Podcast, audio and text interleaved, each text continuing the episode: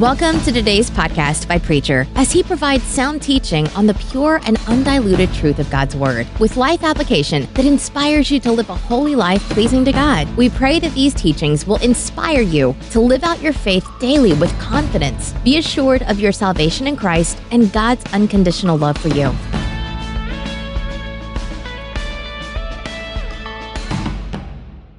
Simply where Jesus is saying, But ye shall receive power ye shall receive power. A man by the name of Bob Keck has written a book on the spirit of synergy. The spirit of synergy.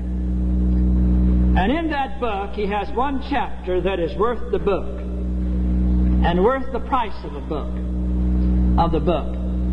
And that is a chapter that he has to do and is dealing with this power that God has given to us and that we can lay hold of and make our very own. It is a very excellent chapter. We do have the words. Oh, what marvelous ability and capability we have when it comes to talking about the Lord Jesus Christ and about the Scriptures. You can find the man out here on the street that seldom, if ever, goes to church, and yet he can talk to you in halfway of an intelligent way about the Bible and about the Scriptures. And then, of course, we name the name of the Lord Jesus Christ, and we who have committed ourselves to Him say that we do belong to Him, and indeed we do, and that we're part of His kingdom and part of His family, and indeed we are. But the question comes then, what about the power? What about the power? What about the power? We have been told by those who are in places of leadership and of great learning within our society that we only use about 10% of our ability and capability. Now, beloved, if there's any business uh, place within our city, within our city or our society that only used 10% of its capability would not be in business very long. You take this big, uh, massive piece of earth equipment uh, that we see here going up and down the highway in front of our church. In fact, like the smaller one that we had here on our church property yesterday, leveling some of the dirt that they had given to us. I watch those things with fascination because of their great power and what they're capable of doing. If that piece of equipment only operated and was using 10% of its capability to do the work with, it would be nothing more than junk and would be useless and worthless to those people who have the contract to see that this road is made into a highway in front of our church. And yet, after I've said all of that, I do not think that we have to make such a point about the situation because most of us know when we check our own heart and soul uh, that we are not living up to our capacity to be the person that God intended for us to be when He called us into creation. And of course, the tragedy of the situation is that some of us honestly wonder if there's any other way for us to live than in the frugal way that we are living. We wonder if it could be really so. Could be really so. That there is power, unlimited power, at our fingertips. You know, our forefathers used to sing an old hymn, and somehow or another they left it out of our hymnal because I think that they thought maybe the tune was not quite what it ought to be. I'm not quite sure. But the name of it was There's Power in the Blood. And the first line of that to him went, uh, Would you be free from the burden of sin? There's power in the blood. Power in the blood. Would you over evil a victory win? There's wonderful power in the blood. And then that uh, fourth uh, verse, would you do service for Jesus your King? There's power in the blood. Power in the blood. Would you live daily his praises to sing? There's power in the blood. There's wonderful power in the blood. And then, of course, uh, you know the course there is power, power, wonder working power in the blood of the Lamb. Thou is power, power, wonder working power in the precious blood of the Lamb. Well, what in the world were they singing about anyway? What were they singing about? Well, beloved, they were singing about the one and the same thing that is mentioned within our scriptures today. I believe that they were talking about the being effective as people who were dedicated and committed to the Lord Jesus Christ. They were talking about the same thing that Keck is talking about in his book as he talks about this awesome power that is available for you and for me. But you know something?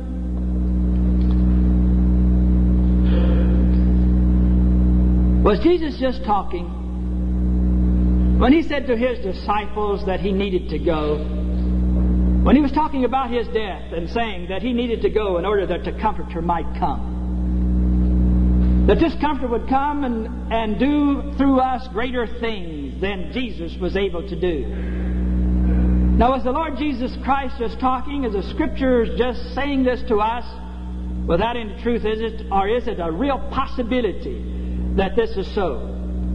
In our scripture this morning, he is saying to us that you will receive power. You will receive power. Well, I have committed myself to Christ, and I have been baptized, and I have stood before God and before His people, and I have made certain commitments, and I'm conscious of all of this. But where is the power? Where is the power? Beloved, this power is available to you whether or not you sense it or not. You may not be able to feel or have any feeling at all in relation to the Ohio River. But it's a fact. The Ohio River is there and still flowing, whether you have any feeling about it this morning or not. I am not quite sure, but was it the Tennessee River that was impounded in order to create uh, the uh, Kentucky Lake? That massive body of water? For eons of time, that river had been flowing. And not until our lifetime are those who decided to harness uh, this dream and make it produce energy like you wouldn't believe. That's a fact.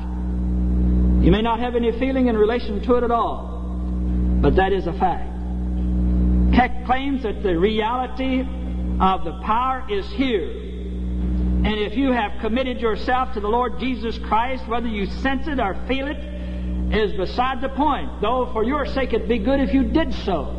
But that does not neutralize the fact that this power is in the world today.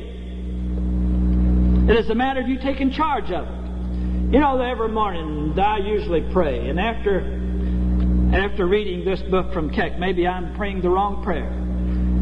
But you hear me quite often ask God to give us that portion of His Spirit that we need in order that we might be able to be that disciple that God wants us to be. Would it not perhaps be a better prayer to say, to ask God to help us to lay hold of that power and accept the responsibility for it in order that we might be able to be the people that we ought to be? You can be the channel through which the power of God flows in a most marvelous way if you will only take charge of it. It's here. That's a reality. When God left, He said it was come. We have evidence of the power being within the world today. It is here. That is a fact. Now, what are we going to do about it? Will you be that channel through which the power of God can flow? I was talking to a minister friend of mine the other day, at preachers' meeting. In fact, the church where we held our meeting, they had just concluded a great tent revival. In our preachers' meeting, the minister there told us that how fearful he was of having such a tent meeting. They have a beautiful church and a beautiful sanctuary. But they decided to have this, bring this tent in and, and have a have an old-fashioned revival. And he said he was quite concerned whether or not his people would accept it, whether they would attend, and so forth and so on. But he said they did attend. They did come. They did respond. And he said in the course of the week, uh, under the leadership of uh, the evangelist and the Holy Spirit, that there were families who were united again. There were people who had stopped speaking to one another, started talking again. Forgiveness was asked for, and forgiveness was given. Harmony was restored, and people were saved. Evidence of the power that the Lord Jesus Christ was talking about when he said, And you shall receive power. But you know, the truth of it is, when I check my own heart, I know that there's some resistance against accepting responsibility for this power uh, that uh, has been given to us. Because you see, we're mighty comfortable the way we are. We're mighty comfortable the way we are. And when the Lord Jesus Christ talked about difficulty and hardship when he was here upon this earth, you remember there's a great group of people that were following him. But the scripture tells us that when he began to tell them that there would have to be some self denial and some difficulty and hardship, that they walked with him no more. You see, taking responsibility for what is yours and greater power might just mean that you're going to have to be more of an open person uh, than you are today. We'll have to take some responsibility for the church and for your family and for your community and for people that you know, that you love, and that you live with. There's a book that has been written, and I just bought it the other day The Private Future by Martin Pawley. Every one of us ought to read that book because of his what he's saying and his prediction. Now, I do not necessarily agree with some of the conclusions that he draws. But he has drawn a picture of us with words. The way we live in this modern world, like you wouldn't believe.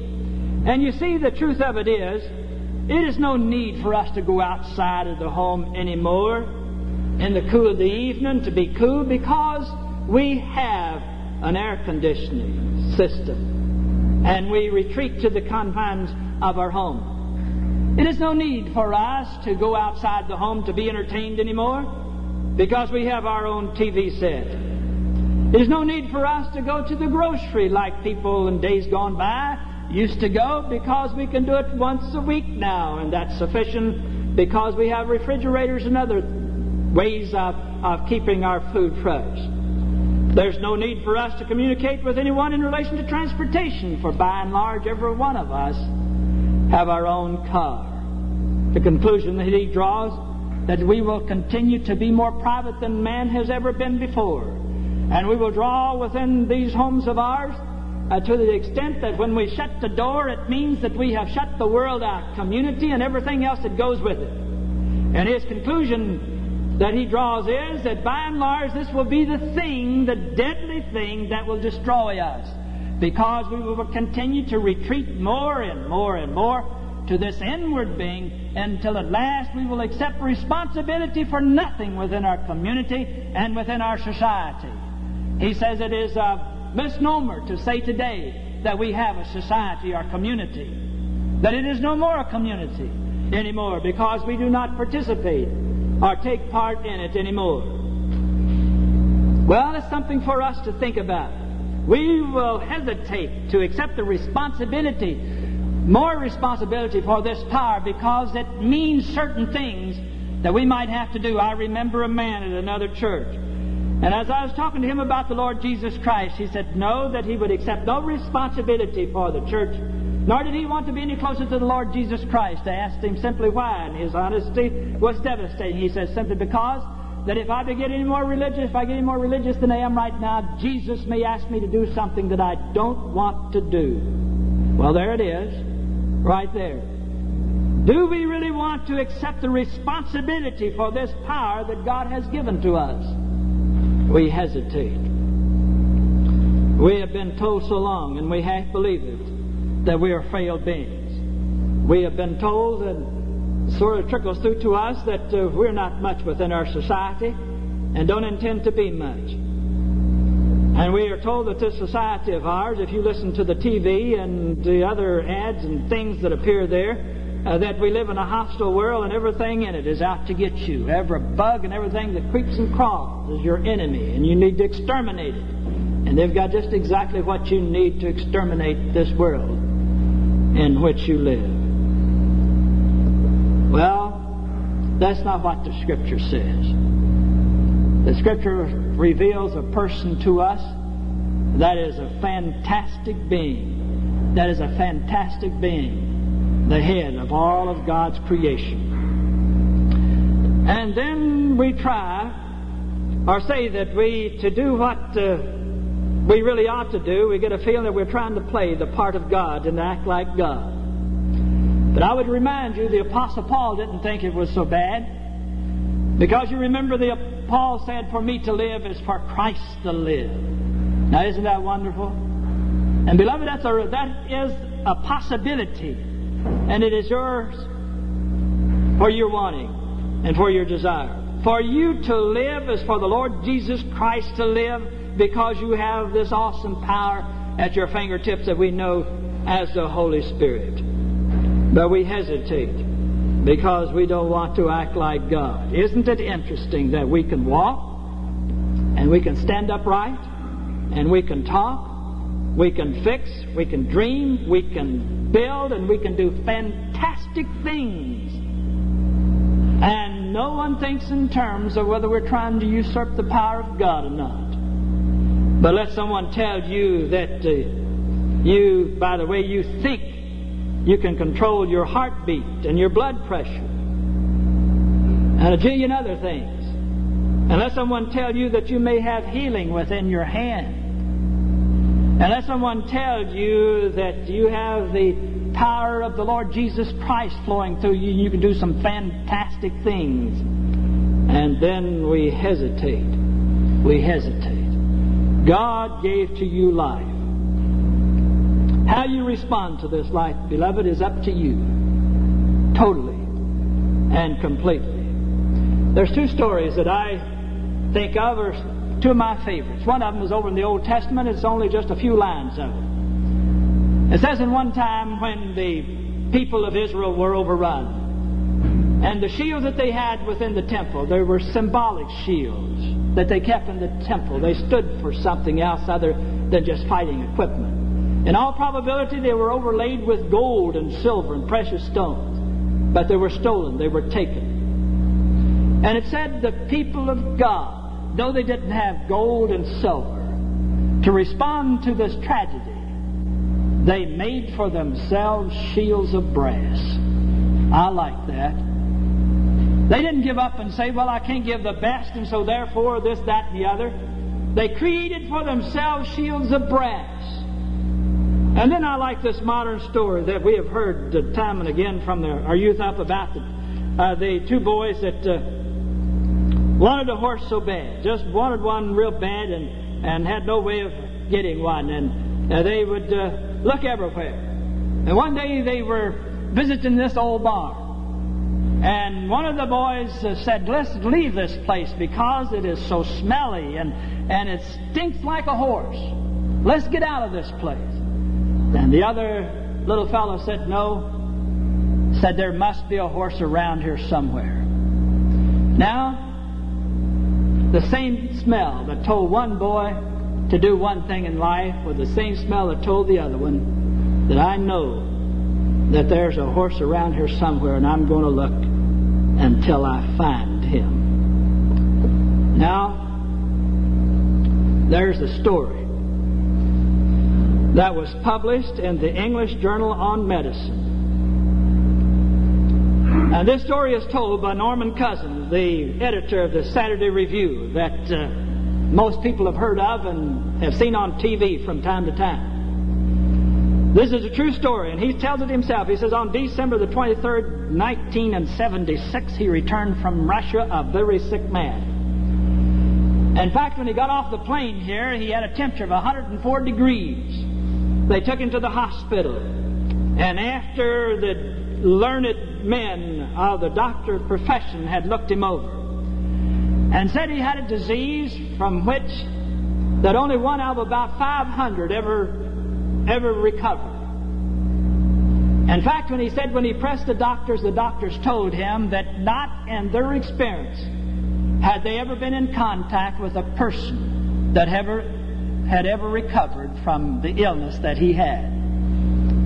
He said one day when one doctor had checked him over and left the room, he left a note for the other doctor. And when this doctor went out of the room, he read the note that was left for the other doctor, and the, doc- and the note said to the other doctor, I am afraid that we have lost Norman.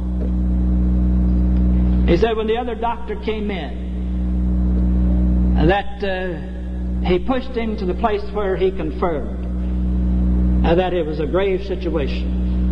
And in his experience, no man or woman had ever recovered from this illness. Well, along about that time, someone put in his hand a book, or a little before this, The Stress of Life. The Stress of Life. And somehow he got in his thinking that if this was caused because of stress and frustration and negative feelings, would it not be a possibility that if he changed his thinking, changed his thinking, uh, that this would reverse itself? He persuaded his doctors, though they were reluctant, as he says, to do it, to let him move into a motel close by. He had uh, those who were assisting him to get some film of the Marx Brothers and candid camera. He said he went off of all medication. He found that if 10 minutes of laughing and amusement would free his body of pain for one hour. He said he began to fill his mind with all the positive thoughts that he could. He began to think of peace and of love and of tranquility and happiness. Begin to think in terms of people that he cared about and, and wanted to express something to them. Begin to think in terms of his life being an expression of something other than, than frustration and just living. He said, slowly but surely health returned to him completely and totally. And it is the testimony of this man today, written down, that at this hour the doctors say that he has no symptoms at all of the form of illness that he had. Think of that. It's astounding. And it is amazing. Coming from not a preacher, not a man steeped in theology, but coming from an editor of one of our leading magazines. A changed mind, a changed thought, laying hold of the creative power of God. What it can do for you and for me. Beloved, the greatest sin, I am convinced of this, the greatest sin one of the greatest sins that you will ever sin will be to think of yourself as being weak. The greatest sin that you can ever possibly commit is to not to take charge of the power that is within the world today and that is at your fingertips, and God intended for you to use it because He created you. The greatest sin is not some of these other things that you think about. But the greatest sin of all is not becoming the person that God had in mind for you to be when He called you into existence here upon the face of this earth. Take charge of your power and make your life make sense. And beloved, let me say to you, if you will take charge of this power, and it does call for responsibility that your life will make sense. And this world about you will begin to make more sense than you ever believed that it possibly could. God has given to us life. And He has said, I am going to empower you to live it. But the way you live this life, beloved, is up to you. What today will you choose? Oh, our God, help us today to make the most of our opportunities before it's too late. Amen.